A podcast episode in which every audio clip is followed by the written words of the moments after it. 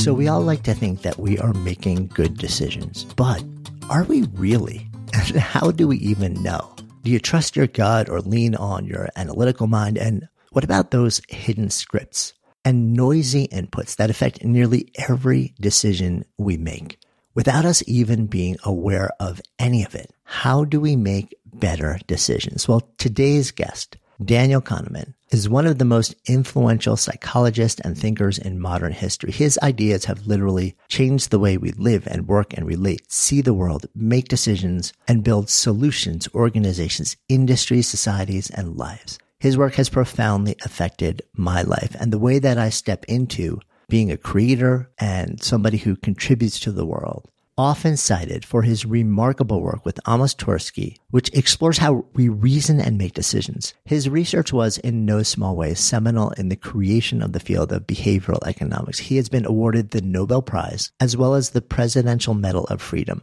Kahneman is a professor emeritus of psychology and public affairs at Princeton University, and he holds honorary degrees from Harvard, Yale, Cambridge, the Sorbonne, and others. His New York Times bestselling book, Thinking Fast and Slow, it sold more than 7 million copies worldwide, and his more recent book, Noise, A Flaw in Human Judgment, it explores how unrecognized systemic influences affect our decisions in ways both rational and not, that remain completely hidden to us and often lead to profound unfairness and inequality. We talk about key ideas from his research spanning more than six decades, but we also dive into the life experiences that shaped him. Fascinatingly, Kahneman's curiosity about humans and all our complexities and his realization that we are all wildly complex people was sparked as a young Jew living with his family in Nazi occupied France during World War II and running for years before fleeing. His sometimes harrowing experiences, they triggered questions and curiosities that powerfully influenced what would become a lifelong devotion to understand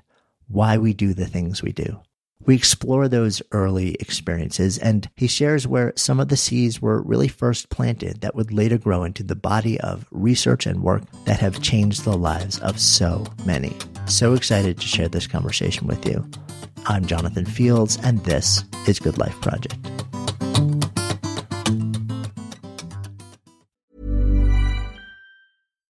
One size fits all seems like a good idea for clothes until you try them on. Same goes for healthcare. That's why United Healthcare offers flexible, budget friendly coverage for medical, vision, dental, and more. Learn more at uh1.com. Life Project is sponsored by Cozy Earth. So, you know those moments where you slip into something ridiculously soft and comfortable, and it kind of feels like a warm hug? That's the Cozy Earth experience. I can still remember the first time I tried their bamboo sheets. It was like wrapping myself in a cozy cloud. But Cozy Earth is not just about bedding. They've got an entire line of loungewear that'll make you never want to change out of your pajamas. My personal favorite is their bamboo joggers. Like everything else they make, they're just incredibly soft and breathable and temperature regulating so you never get too hot or too cold. Perfect for those lazy Sunday mornings or bopping around the house. And the best part, Cozy Earth's commitment to quality means all their products come with a 100 night sleep trial and a 10 year warranty. So if you're looking to transform your home into a sanctuary of comfort and luxury, I highly recommend giving Cozy Earth a try. Save up to 35% on Cozy Earth loungewear, pajamas, bedding, bath towels, and more. Go to cozyearth.com and enter the promo code GoodLife at checkout for up to 35% off. That's cozyearth.com, promo code GoodLife, or just click on the link in the show notes and enter the code GoodLife. Good Life Project is sponsored by Lexus GX. So have you ever owned something that inspired you to just up your game? For me, it was this high-end mountain bike. I love the ultralight frame, the suspension, the precision gearing, and I realized it deserved to be ridden to its full potential. So I started training harder so I could experience the joy it could give back to me. And it paid off. That bike helped me discover just new levels of performance and straight up joy. When we own exceptional things, they inspire us to do exceptional things. The all new Lexus GX has an exceptional capability that will have you seeing possibilities you never knew existed. Its advanced technology and luxurious interior mean that wherever you go, you'll never go without. Imagine tackling rugged landscapes with the available 33 inch all terrain tires and multi-terrain select, then unwinding with the available front row massaging seats. This is a vehicle that inspires you to go further to live up to its full potential. So why settle? Live up to the all new Lexus GX, luxury beyond limits. Experience amazing at your Lexus dealer. Just really excited to dive in. Excited to, of course, explore some of the ideas and the concepts from the latest book noise, but also some of the broader moments and ideas. I tend to be somebody who is just deeply fascinated by the moments and experiences, the seasons of a person's life that's really affected the choices that they make, who they become. So I'm deeply fascinated at looking at your history, your from what I understand, folks were Lithuanian Jews who came to Paris in the early 20s. You're raised there in the early 30s. And then, of course, the German occupation changes everything. I've also heard you describe certainly the early days in the household as there were a lot of stories, a lot of gossips. You, you've said of your mom, most of her stories were touched by irony and they all had two sides or more. It sounds like you were raised in a house where um, there was always a lot of conversation and curiosity just around the human condition you also have shared a story that uh, about I guess you you were maybe in um, seven or eight years old, early in the occupation, walking home from a friend's house that has stayed with you. W- would you share that story? Well, yes. Uh, although you know, when I tell that story, people exaggerate its importance. uh, you know, select a story, and, and people think, "Oh, that must have changed your life." But it was during the occupation. I was wearing a yellow star I was playing with a friend and I stayed on too late and I was after the curfew for Jews. So I turned my sweater inside out and I walked home. And fairly near home, I actually went back a few years ago I, just to see if the place is as I remembered it, and, and it is. I saw a German soldier walking towards me. And he was wearing a black uniform, which is what the SS uniform, worst of the worst. And, oh, but there was nothing to do but march on. And so I walked on and he beckoned me. He called me and I approached him and he picked me up. And I was really quite worried that he would see inside my sweater, but he didn't. And he let me down and took out his wallet and showed me a picture of a little boy and gave me some money and then we went our separate ways. And I described that as, as a story about how complicated human nature is. So I could realize really the irony of the situation. I was seven. Yeah, I, I mean, it also it speaks to a certain extent to you reflecting on that moment. But I'm also curious because you know we're talking. This is something that is so early in your life, and that still feels like it's relatively clear um, in your memory. It's one of those stories that stayed with you. I wonder if you reflect on that as a major story or just one of many, and that happens to be one. no, I mean, you know, the, you pick up a story. I mean, you know, this happened like 75 years ago, more, uh, more than 80 no. years ago, actually. So, uh, we pick a story, it becomes a sort of a legend. And so what you remember is the story as you've told it. I have a visual image, but I don't even, I wasn't sure whether I was reconstructing the visual image or constructing it. Mm. And so a couple of years ago when we were in Paris, I, I went back to where we used to live and I found the exact place and it, it really looks exactly as it did in 1941. And so I was pretty sure that, yes, I do have a, vivid memory of that incident. And, you know, it was quite extreme, of course. Uh, it was my only encounter with an SS soldier. Yeah, I, I would imagine that would stay with you. Um, Curious when you went back there uh, fairly recently, whether you, beyond just, you know, cognitively saying, well, this looks the same, this looks the same, it looks similar, and I can kind of remember the scene, whether you had any kind of somatic experience recalling it. No, I don't think so. Uh, you know, nothing, nothing extreme. I'm, i feel quite distant from that episode, and, but in a way, I don't think I was terrified during the episode. I was worried. I don't think it was a moment of terror. And I don't understand why, actually, but it wasn't. And almost immediately, I think it became very interesting in, you know, that this is what happened. And that's a soldier and, and he's probably a murderer and he's a little boy.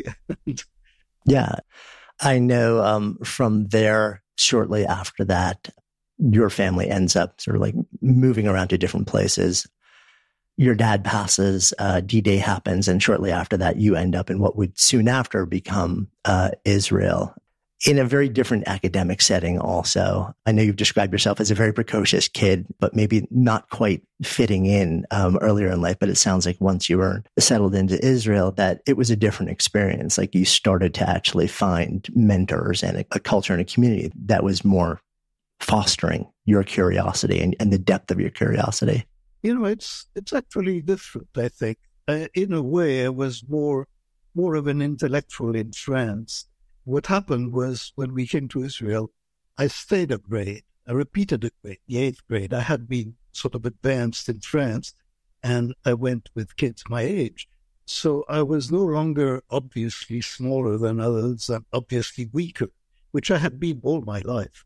So the thing that really stands out is that it was just a better experience to be an Israeli than to be a Jew in France had a better experience to be me in Israel than to be me in France. A lot better. In part, you know, it was because being an Israeli was better than being a Jew. I, you know, being a Jew, experiencing the war the way I had, and the way I experienced it, which, and in that sense, it was, it was even different from the rest of my family. I felt we were like rabbits. We were hunted. And my sister was older than I by nine years. She could have joined the resistance, and I don't think it would have endangered us a lot. It turned out after the war, I was the only one who thought about it because our mentality was the mentality of hunted rabbits. And, you know, when we went to Israel, uh, my sister joined the underground, I think, within weeks, and all of life was different. and in some sense, that was a very important part of my experience. Yeah, I mean, how could it not be, right? You know, I, am curious also when you describe yourself as hunted rabbits, you know, I can't imagine could be anything other than hypervigilance. That state tends to stay with people for very long times until they do something to integrate it or process it. Did you feel like, at least for the next years in life, even in Israel, you were living in that state? No, not really. I mean, the main thing that I felt was the difference. Uh, I mean, you know, I could tell a lot of stories about those uh, those years, but the thing that actually affected me most was not the incident with the Germans. It was a different period when we were in southern France the Riviera, and we had had a house in Juan-les-Pins, and my father was a chemist for L'Oréal. He was head of research in one of their branches, and I needed a lab downstairs in Juan-les-Pins. Then, then the Germans arrived. It became too dangerous to stay there. And we moved to a village some 10, 15 miles away. And there we had a house. And I never left the house, I think, almost for an entire year.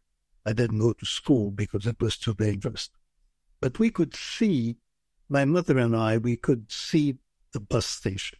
And my father worked still at his lab. And he would come and we would wait for him. And we were never sure he would make it. That was a very deep experience. And during that period, I was praying to God. I remember. And I was, you know, this was back in 43. So, and the war in Russia and a lot of things were going on. And I was telling God that I, I know that he must be extremely busy, but I was asking for just one more day. So a day at a time, I thought that was a reasonable request. So that was, you know, a formative experience. At the same time, I'm hesitant to tell those stories because compared to what happened to people who were actually caught by the Germans, this is nothing. You know, this was just being afraid and being worried. It's it wasn't horrible, but just bad. Yeah, uh, but I think we, you know, we get into the the danger of telling, you know, the comparative suffering stories, which it never really leads to a great place. But nevertheless, you know, these are moments that I think shape us, even in small ways, in the way that we we think about ourselves and the world around us. It sounds like fairly late in your teens really start to realize that you have this deep fascination with the human condition, with people, with psychology, with how and why they are in, in the world. And it sounds like by the time you actually end up in university, you already know that maybe you don't know what, what shape it will eventually take. And, but you know that this is a sense of uh, where you want to study and focus your curiosity. I think I knew that earlier, actually. Uh, well, I'm, I'm telling you lots of stories. I mean, you've primed me to think about the war. And so when I was 11, we were living in near Limoges in the center of France. And we went to Paris, my mother and I. Was around Christmas time, and it was during the German counterattack. I remember the last big German counterattack, Estonian. And I wrote an essay, and the essay was about religion. And it was about the experience faith and very pretentious, you know, that, uh, you know, I was quoting Pascal that faith is God made sen- sensible, made sensible to the heart. And I said, how right, you know, as an 11 year old commenting on Pascal. And then I went on to say that the trappings of cathedrals and churches and the organ were actually all meant to revive that sense of awe. That's and that those were artificial means of creating an emotion that resembled the emotion of being faced. Really, that's a psychologist. So I was a psychologist uh, at age 11, and I probably knew that. Yeah, it, it's amazing how early the seeds get planted. I mean, I, it's it is amazing. Last night we were in the home of a very well-known film director, and he showed us Polaroid pictures that he had taken when he was eight of scenes with toy soldiers, which are really realistic scenes of war. And this little boy, age eight, taking Polaroid pictures, became first-rate visual artist and creator of scenes. So yes, there are people with, with vocations. Yeah, I'm always fascinated by that when that touches down and how it seems to be the aspiration for so many. And yet it feels like so many also struggle to find that, if ever. Um, I remember sitting down a couple of years back with uh, Milton Glaser, who was this incredible designer, and him sharing that he knew what he was going to do when he was six years old. He didn't know the shape that it would take, but he knew it was going to be art and he becomes this iconic designer who's, you know, like done everything from the I Heart NY logo to creating New York Magazine and all these different things. And, and I was talking to him in his, um, similar age to, as, as you now. And, and it's the moment that he realized it when he was five or six years old had stayed with him. Um, and I often think that that's so rare, but when you do find that and you can just feed that for the rest of your life, it, it's, it's a bit of a gift. Yeah. One thing I knew about myself even earlier that I would be a professor because I was a pompous little boy, I think. and uh, I spoke with, well, I used long words. And so people called me the little professor. And I really believed that that was my future. And I always believed that. Nah, that's funny. Hey, it's Sharon, and here's where it gets interesting.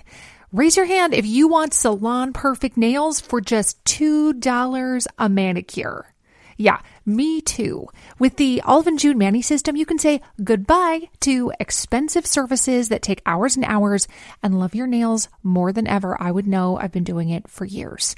Get 20% off your first Mani system with code PERFECTMANI20 at oliveandjune.com slash PERFECTMANI20.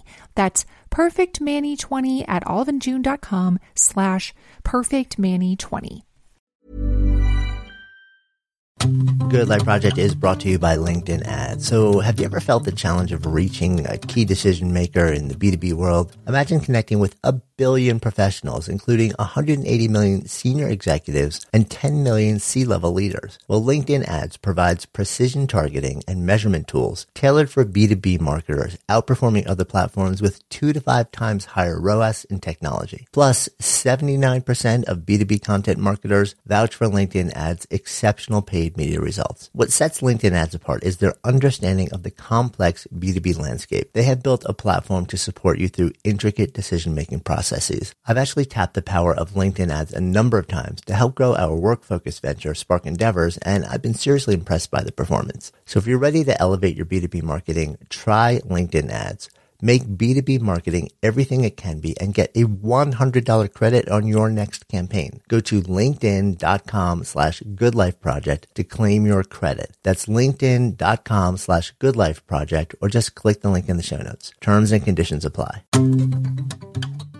Good Life Project is sponsored by Lexus GX. So have you ever owned something that inspired you to just up your game? For me, it was this high-end mountain bike. I love the ultralight frame, the suspension, the precision gearing, and I realized it deserved to be ridden to its full potential. So I started training harder so I could experience the joy it could give back to me. And it paid off. That bike helped me discover just new levels of performance and straight up joy. When we own exceptional things, they inspire us to do exceptional things. The all new Lexus GX has an exceptional capability that will have you seeing possibilities you never knew existed. Its advanced technology and luxurious interior mean that wherever you go, you'll never go without. Imagine tackling rugged landscapes with the available 33 inch all terrain tires and multi-terrain select, then unwinding with the available front row massaging seats. This is a vehicle that inspires you to go further to live up to its full potential. So why settle? Live up to the all new Lexus GX, luxury beyond limits. Experience amazing at your Lexus dealer. Good Life Project is supported by Dell, so seasons change. So why not your tech? Upgrade now during the Dell Technologies Summer Sale event and save on select PCs like the XPS 16 powered by Intel Core processors. You'll be able to bring your most intensive project to life with built-in AI, minimalistic design, immersive visuals, and cinematic audio. Plus, complete your dream setup with deals on select monitors, mice, and more must-have electronics and accessories. When you shop at Dell.com slash deals, you'll have access to exceptional tech and electronics, plus free shipping on everything. Amazing prices await you for a limited time only at Dell.com slash deals. That's Dell.com slash deals, or just click the link in the show notes. So you end up at Hebrew U. Um, right around that time also, as often happens, well, I guess always happened in Israel, um, spending some time in the IDF and, but really more with a psychological focus and running interesting experiments. And then you end up in Berkeley for a chunk of time and then some different locations in the US studying, heading back to Hebrew U. And I guess it was around that time you and Amos Tversky start to come in contact with each other. Were you teaching already at that time? Yeah, I mean, I I finished my degree in 61. Amos was younger by three years, and he joined a few years later. And we started collaborating in 1961. So I was, think I was already a full professor at that point, but, you know, I was 35 and he was 32. And I have lots of stories of that. One of the stories that I've heard, I'm curious if it's true or if it's more legend, is that uh, in the very early days, you invited him to uh, to give a guest lecture in one of your classes where he presented his ideas on rationality, and you sort of summarily took him down for those ideas. Yeah, I think that's that's a true story. That actually happened. I mean, he wasn't he was presenting research that was assuming rationality as a given. He wasn't really questioning it, and even it wasn't even his research. Research by one of his professors at Michigan that he was describing because it was interesting. And I didn't believe a word of it. And we had a very Israeli conversation in front of the students. And then we went on and had, went on with that conversation. We met Friday. We had lunch at, you know, place where academics and intellectuals at Jerusalem used to meet, a well-known restaurant. And that was really the beginning of the most important friendship and relationship I have had. Yeah. I mean, from there, it sounds like, you know, you develop this profound friendship and also professional collaboration that goes on for decades, leading to some incredible work around prospect theory, loss aversion, framing, which has been so well documented and shared and built upon by so many others. And, you know, the way that I've heard you describe the relationship was almost like you together, where it's like you would finish your sentences, you would, you know, like it was this sort of seamless thought process. And this went on for an incredible amount of time until uh, he, I guess it was in 96, uh, at, a, at, a, young age, I think it was in his late 50s, I guess, uh, had cancer. And he, he was 59 when he died. But we, our collaboration didn't last until then, our active collaboration. Our best years, we had, I would say, 12 or 13, 12 very, very good years where, where basically our work was the center of our lives and our friendship was at the center of our lives. And that lasted 12 years. And by then, by the end of that period, he was at Stanford and I was in Canada. And things became more difficult and we couldn't really work as, as well as we had before. So our collaboration petered out, much to both, you know, we regretted it very much, I think, to the end of his life. And, and I've always regretted it. Mm.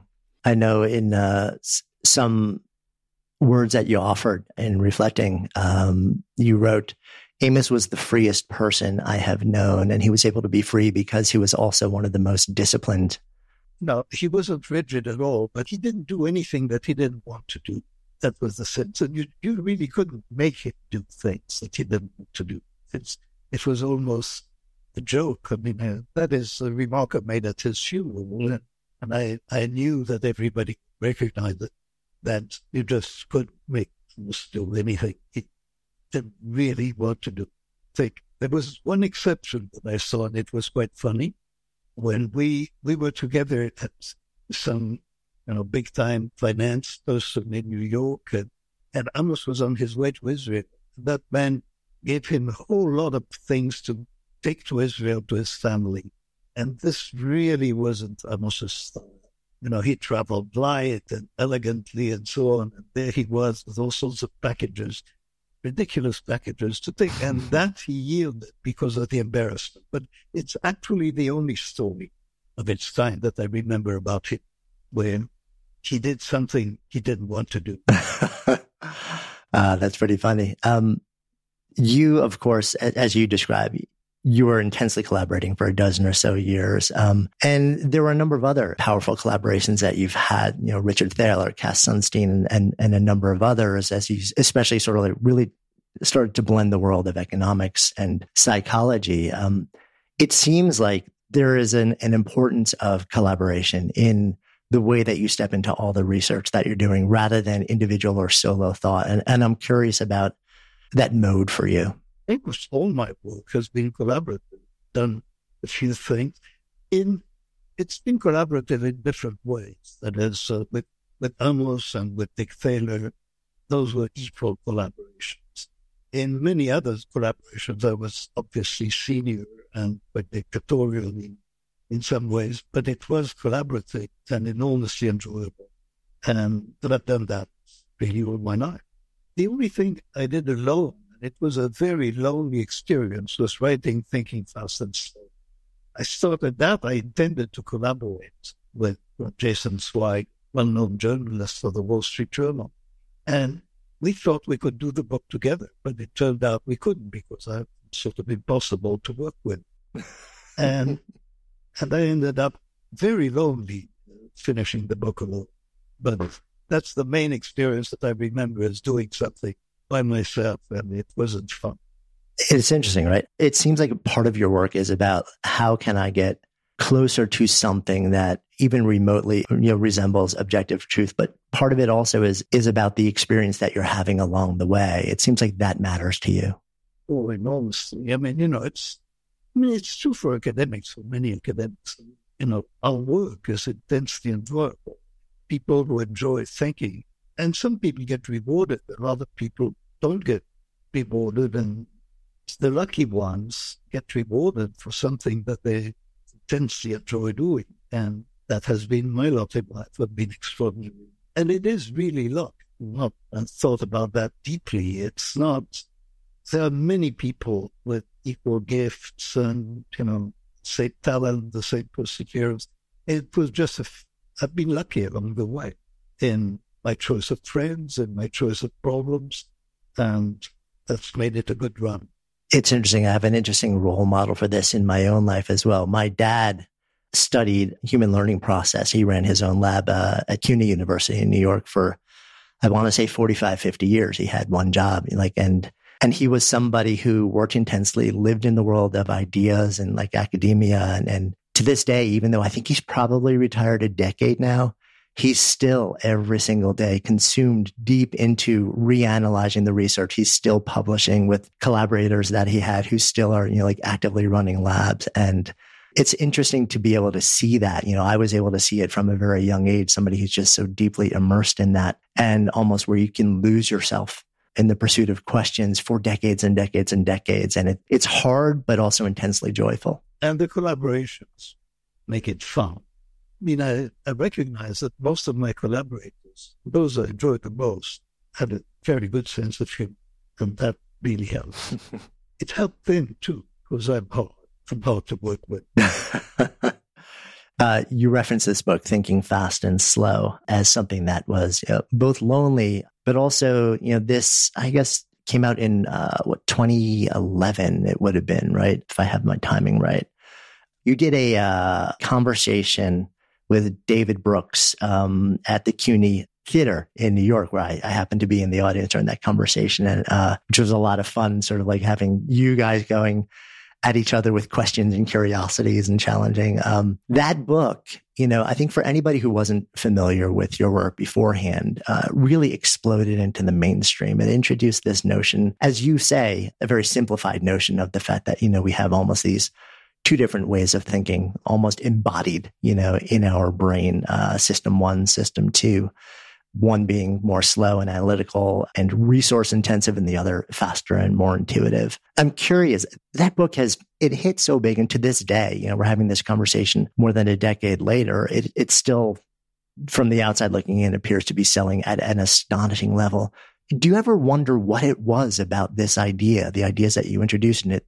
Well, the distinction between system one and system two is not mine. And, you know, ideas of that kind have been in psychology for a long time, and decades actually. The term system one and system two had been proposed by Keith Stanovich, psychologist, Toronto. And what I did that worked is I turned them into characters. And it was tongue in cheek they are not characters. And in some sense, they're not systems, really. But it turns out that our mind is much better at dealing with agents than at dealing with lists or categories. And so the proper psychological way of talking about this is that, and that's already a simplification. There are two types of thinking, slow thinking and fast thinking. And then you can list their properties and you can list the kind of mechanisms that are involved in them. When you turn that from categories into agents, it becomes much simpler, much more intuitive. And this is because our mind is specialized for constructing images of agents. They have personalities, they have desires, they have traits, they interact with each other, they generate stories. And so when you want to say something, turning it into a story and turning categories into systems that interact with each other. That turned out to scandalize quite a few of my friends. It lost me quite a few points with some people, but it really worked sort of didactically better than I thought it would. You know, I, I didn't think thinking fast and slow was going to do well. Uh, no kidding. oh, absolutely not. I mean, I, I, I really didn't like it. I was almost hoping it wouldn't sell because it would be embarrassing. I mean, I remember that thought. That was quite neurotic about it. It is interesting. I've had this conversation a number of years back with Brene Brown and with a number of people who have built an academic career and then write books that in some way try and take really like deep thought and, and complex topics and a lot of academic research and distill them into something that feels consumable, digestible by lay people and useful, meaningful to them. And almost to a one, every person who I've talked to who's done that and then succeeded at a, at a large scale at doing at it has gotten a very high level of pushback from within the academic colleagues, almost saying like to do this is to bastardize everything that we're about. And I'm always fascinated by that phenomenon. Yeah. I mean, I, I knew that when I was writing, I actually I wanted to write so as not to lose the respect of my colleagues and at the same time communicate with the public. And I had the sense that I was failing at both. I mean, it was really hard to do. But it's true that communicating with the public makes you suspect. So, so there are a few people who do that, and they're suspect to some extent.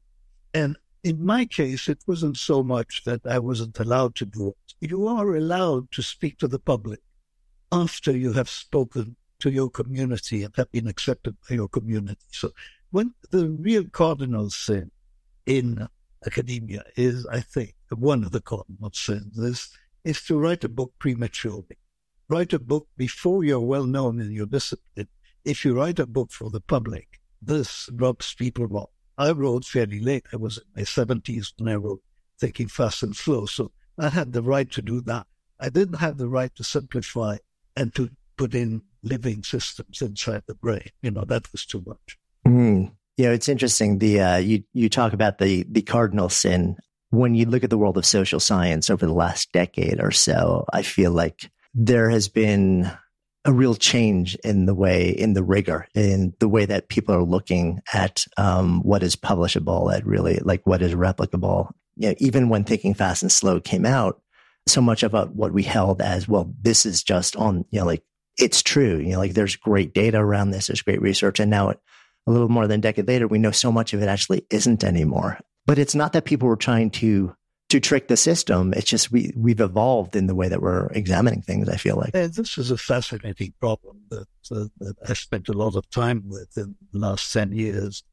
And you know, I publicly retracted one of the chapters of Thinking Fast and Slow because it was built on research, the priming research, which I loved and I really believed. And I believed it because it was counterintuitive, but it had been published in good journals. And and I even had the terrible phrase that's been brought back to me that you don't have the right not to believe because it is published. So belief is not optional. Uh, and I was completely wrong. Now, it turns out several things happened. And I was really quite involved in this replication crisis uh, almost by accident. I became involved because I believed in the priming stuff. And the priming stuff I thought it was quite central to to the story I told. Although the story I think hangs together without that particular break, but I thought that, that it was supportive. I thought it was. And people were failing to replicate it. And so I wrote a letter, which I did not intend to become public. I wrote a letter to people in the priming research community, telling them that I used the phrase a train wreck assuming that you know, there is a replication crisis. You'd better get your act together and replicate yourselves because other people are not going to succeed replicating you. That was what I believed at the time. And a week later, it was leaked to Nature and, and published. The, the, well, the title was Nobel laureate tells social psychologists to clean up their act. And I lost friends that day. I mean, there are many people who haven't spoken to me since.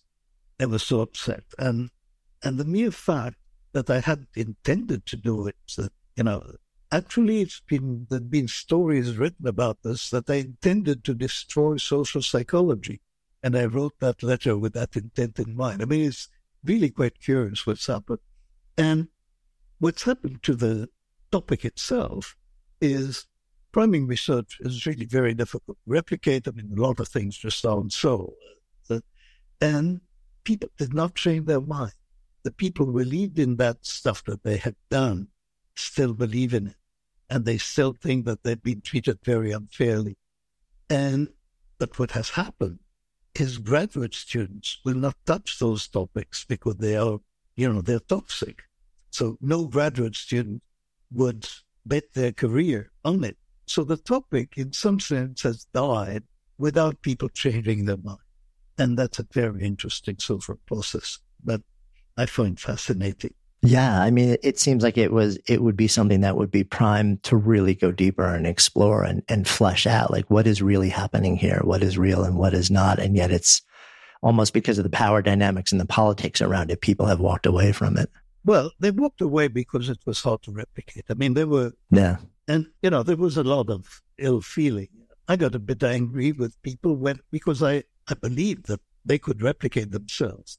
For me, the whole thing began when an old student of mine told me about a line of priming research that she didn't believe it. and she wanted to replicate it. And I told her, don't try to replicate it because you will fail. And I would fail if I tried. But I believe that they can replicate.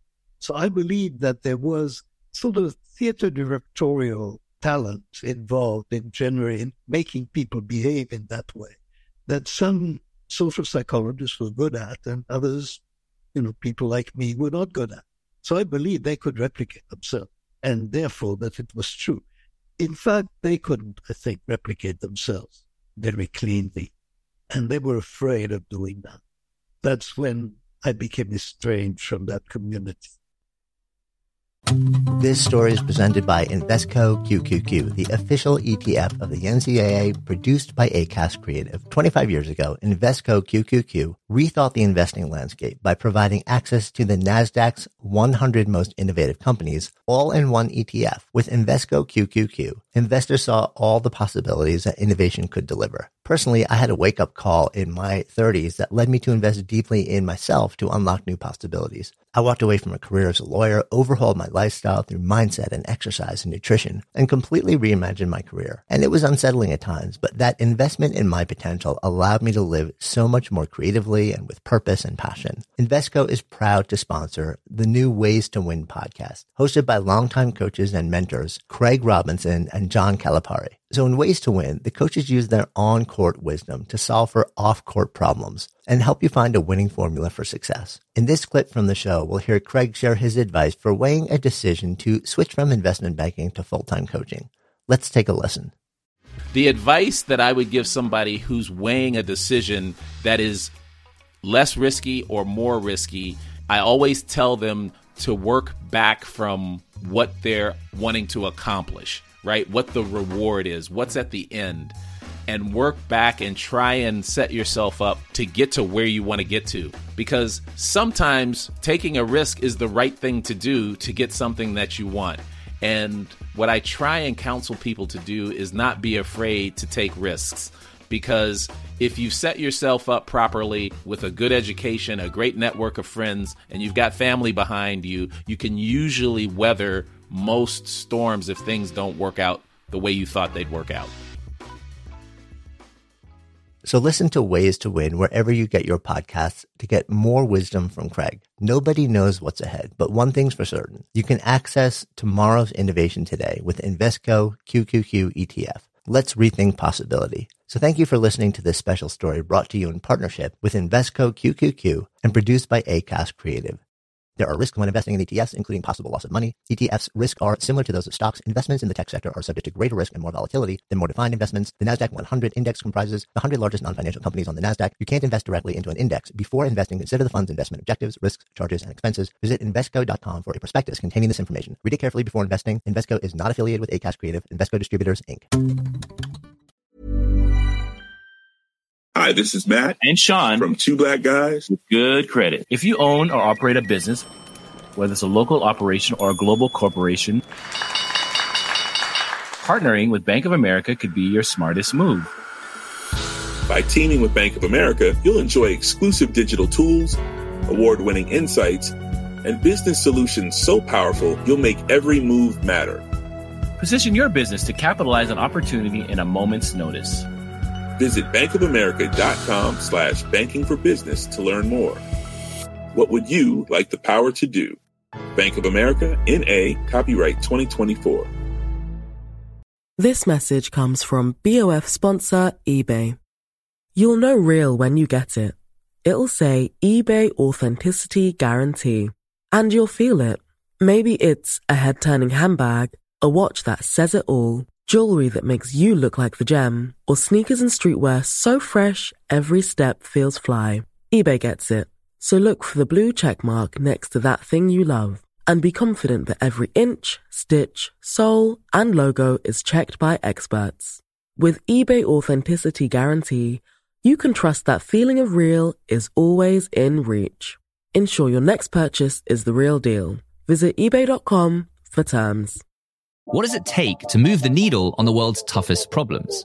On Better Heroes, we've sourced the globe for passionate individuals and visionary companies who are all on a mission to solve humanity's most urgent challenges. Like, can AI make the world a better place? How can we change our consumption habits to better serve the environment? And what can we do to make our financial systems work for all? This series will convince you that humanity can save itself and our planet. Better Heroes is by EY and produced by Human Group Media. Listen now wherever you get your podcasts. As you sort of focused forward, um, you've done a lot of different types of work as well. And the idea of like loss aversion and framing was was an earlier part of your work. Also, um, the idea of of bias that we're not aware of has been a part of the work. And then you said you really start just to spend time, and this is the topic of your last book on this phenomenon that that you call noise, which I think is fascinating because of how it affects us both individually and then societally. When you use the phrase noise, what are you actually talking about? What I'm referring to is, is measurement. And we think of measurement, of judgment as measurement. That is, in measurement, you look at an object and you assign it a value on some scale. And this is really what we call judgment. At an object and assign it a value on some scale. Except that in judgment, the measuring instrument is not the ruler, it's the, it's the human mind. But basically, the theory of measurement applies to judgment. And in the theory of measurement, of course, it's a theory of error. And when you classify errors, there are those two major types of error. There is bias and there is noise. And bias is an average deviation. So if your scale is off and systematically, you know, adds five pounds to the weight of people, that's a bias. Noise is a completely different phenomenon. It's variability. And so if you have a cheap measuring, you know, cheap scaling of bathroom, the weight that it would register depends on how you stand on it. So that when you get off and you get back on, you don't get the same measurement. That's noise. And so about less than 10 years ago, I became very interested in that when I discovered that as uh, professionals, in this case in an insurance company, underwriters, actually, when you presented them with actual cases and you asked them to put a dollar value on it, they did not agree among themselves. And so it appeared as if the insurance company, which in print should be speaking in one voice, but it speaks through underwriters, and it doesn't speak in one voice because the underwriters don't agree among themselves. And yet, the insurance company did not know that it had that problem. That's what became so interesting to me about noise. In that here there was, I mean, I can I can put a number on this. One of the things that I, I asked executives in the company, and anybody who listens will have a thought on that. You take two underwriters in a well run company, and they both put, I mean, you take a lot of underwriters, you pick two at random. By how much do you expect them to differ in percentage? And people think that it's about 10%. That number is actually very common. 10% seems reasonable for people to disagree. The truth is closer to 50%. So there's five times as much mm. disagreement as people expect. That's what makes it interesting. And that there is that huge variability and people are not aware of it and do not recognize it as a problem in many cases. Yeah. And the human impact of this is potentially vast, you know, both on a systems level, but also on an individual level. You know, you talk about the notion of unrelated and unpredictable factors and how they influence, you know, like judgments in, in ways that we're just not aware of. He, it's this wonderful example of, and I guess it was at a, based on research that came out in 2003, paper called Clouds Make Nerds Look Good, how the weather can literally affect the decision about whether somebody gets into a university or not. Well, yes, because, you know, I'm thinking it's context dependent. So you alter the context. It affects our mood, it affects our mood, it affects the thing that we don't easily think about, good things or bad things. And it's very difficult to control. I mean, it's impossible to control completely. And what is the most interesting part of the story of Noah, so far as I would say, is something that we call pattern Hmm. And it's easiest to describe if you think of judges. So there's a huge amount of rules in sentence. Then you present the same kind of case of two different judges. They will, to take an example in study with sort of vignettes of crimes, when you take a crime where the average sentence is seven years in prison and look at two judges selected at random, the difference between them is almost four years. So that's the lottery that the defendant faces, which is sort of mind blowing. And where that comes from is in part from influences like the weather, in part from differences in severity. Some people are more severe, other people are more. But the most interesting part is that judges have different tastes. That in some of them are they take more seriously certain crimes than others, and some of them think that uh, violence is dreadful. Others think that fraud against all people is dreadful, and so they do not rank the cases by severity in the same way. That's what we call pattern It's systematic different individuals, if you will, have different biases, and it's the variability of biases that people bring to the situation that creates the noise. And what's fascinating about it is that people cannot be aware of it. And the reason, the deep reason you cannot be aware of it, is that almost all of us, we think we see the world the way we do because that's the way it is. So you know, we believe that the way we see the world is correct. And if we have that belief, psychologist Lee Ross called naive realism, if we believe in naive realism, and I believe that you're, you know, I respect you, I like you, I think you're a reasonable person, I expect you to see the world much as I do, but in fact, you don't. And that's, uh, to me, the dramatic story of noise is that people greatly underestimate the extent to which other people see the world differently from the way they do. And I mean within a family, because there are many mechanisms, social mechanisms, that prevent people from realizing how different they are from others. In the first place, we tend to converge immediately. So when people get come out of the cinema and they may have very different opinions, but within a couple of minutes, they're converging the people who are ecstatic about the film, when others are very critical of it, they become less ecstatic and others become less critical. And so there is that immediate convergence, and people are not even aware of the amount of initial variability. So that's the topic of noise. And as you can see, I find exciting. I mean, it's really interesting. It, it sounds like, tell me if this is right, that bias is generally what might happen um, in an individual context. One person has a certain orientation. They may or may not be aware of it. And it leads to a decision or an action and an outcome that reflects that bias.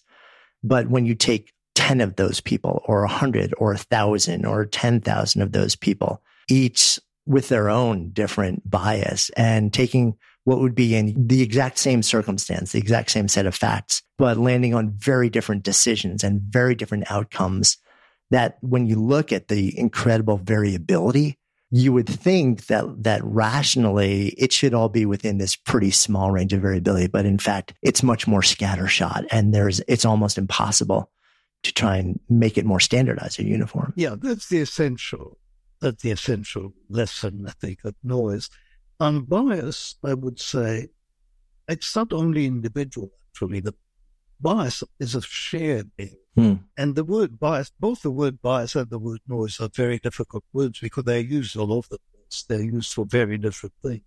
So bias against ethnic categories or gender bias is a very different thing from cognitive biases. But bias is a shared area. And important difference, one of the important differences between bias and noise is that bias is easily perceived as being causal. You can explain things by bias, but noise is not causal. It just happens. People are different from each other, but there is no easy way of explaining it. And when you look at a particular judgment, it's very difficult to see it as an instance of noise, unless it's a complete outlier. And for outliers, we have that. But if it's within the normal distribution, we cannot tell apart what is noise and what is truth and what is bias. So here's the bigger question for me. Why is it important for us to be able to actually understand these concepts, especially like noise in particular, if we focus on that? You know, like, how does this affect us individually and communally? I think that in terms of society, and this is most obvious in the context of justice, noise is unfair. So, in some sense, even in the insurance context, if it's the writers, if the premium that I'm going to be cited, quoted, depends on the underwriter I happen to, by complete chance, to interact with. There's an unfairness as well as an inefficiency. And it's clearly is costly for everybody when there is noise. Noise in medicine is obviously a bad thing. And so when you look at systems, at social systems that depend on judgment, for example, the granting of patents, the hiring of people, the evaluation of workers, the grading of students, you know, there are many judgments that are made. And when you see how noisy they are, that there's something unfair and really you would want to correct it. So noise is, is a bad thing, but we're not aware of it in many cases. Which brings the big question, of course, which is, is noise correctable? And if so, how? What are the big levers that might really help us reduce noise? Basically, disciplined thinking. I mean, with orderly disciplined thinking, it's uh, breaking problems into components, judging those components independently of each other, making your basic judgments, your elementary judgments, as fact based as possible and as independent of each other as possible. If you do that, and if you use a scale of judgment that people agree on, because judges differ among themselves. I mean, judges disagree not only in how they see the crimes that they evaluate or the defendants that they evaluate, they do not even agree on the significance of the sentences. So some people view one year in prison as a much more severe punishment than others do. And unless you get some agreement on the use of the scale, as well as on the judgments that are made, you're going to get noise. That's one of the sources of noise is different usage of scales. So there are ways of disciplining thinking, and there are also risks. And the risks is that if you discipline thinking too much, it becomes bureaucratic and demoralizing. And so you really want to strike a balance when you try to reform the thinking process in an organization. We want to strike a balance uh, between discipline and freedom and a sense of that the people work there and make their own judgments. They need to feel that they express themselves, that they're not robots. That's, so it's a difficult balance, and really there's very little experience the techniques of noise reduction. The book we wrote, Noise, which we published last year, is clearly the premature book. Is premature in that I began thinking about the problem eight years ago. Now, nobody should write a book eight years after they start thinking about a problem. It takes at least 20 years. I just, you know, I was almost 80 when I started, so I didn't have 20 years. So we published a book before we truly have enough facts, especially on the mitigation techniques. So we have reasonable grounds to believe that certain techniques will work, but we haven't collected the experience of how to train people and how to train organizations. Things are happening in that domain, but we're not there yet. So now I'm curious. Um, the book was out, I guess, about a year ago. Generally, in the world of publishing, you know, that means you would have finished writing the manuscript probably the better part of a year before that. So in in the intervening two years or so, or year and a half to two years, when you look at what was in the book, is there anything that you feel now is sort of like in need of glaring revision? There were a couple of ideas that that we did not develop, and now I'm blocking. But there are not many. The book is too long. and it has too much in it. But there were a couple of things that, you know, obviously we didn't treat and, and we should have done, but I'm blocking them. I see the book, you know, regardless of whether you feel like this book is, you know, it's a flag in in the sand to me at, at a bare minimum. I mean, they're fascinating ideas. There is research that tells us, oh, there's this phenomenon happening and it is really affecting outcomes and fairness at scale. So if nothing else, to me, it's like you're, you're seeding the conversation. You're seeding the concept and saying this matters. We're not really focusing on it. We have some ideas here. To me, it felt more like an opening of a conversation and saying this needs to actually be talked about. That's, that was really the intention. You read us as we intended to be read. ah, wonderful feels like a good place for us to come full circle in our conversation as well. So in this container of Good Life Project, if I offer up the phrase to live a good life, what comes up for you? For me, a good life is is a balanced life. It's one where, you know, when when you look back or when you you don't feel that you have missed the whole panel of experience. That's obviously something that matters. And, you know, for people who are lucky, they have a passion and then living their passion and enjoying what they do, that's a good life right then and there. But not everybody has a passion, and you can have a very good life without passion. But, you know, those are different lives. Mm, thank you.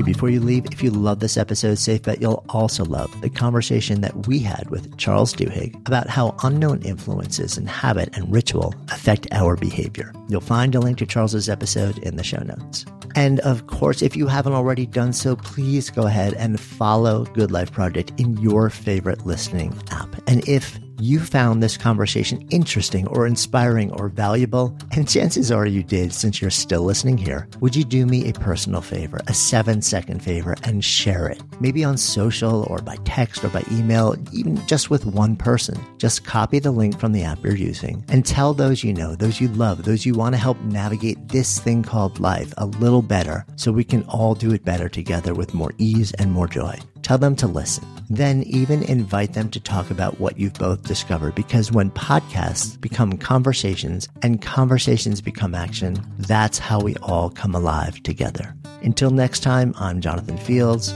signing off for Good Life Project.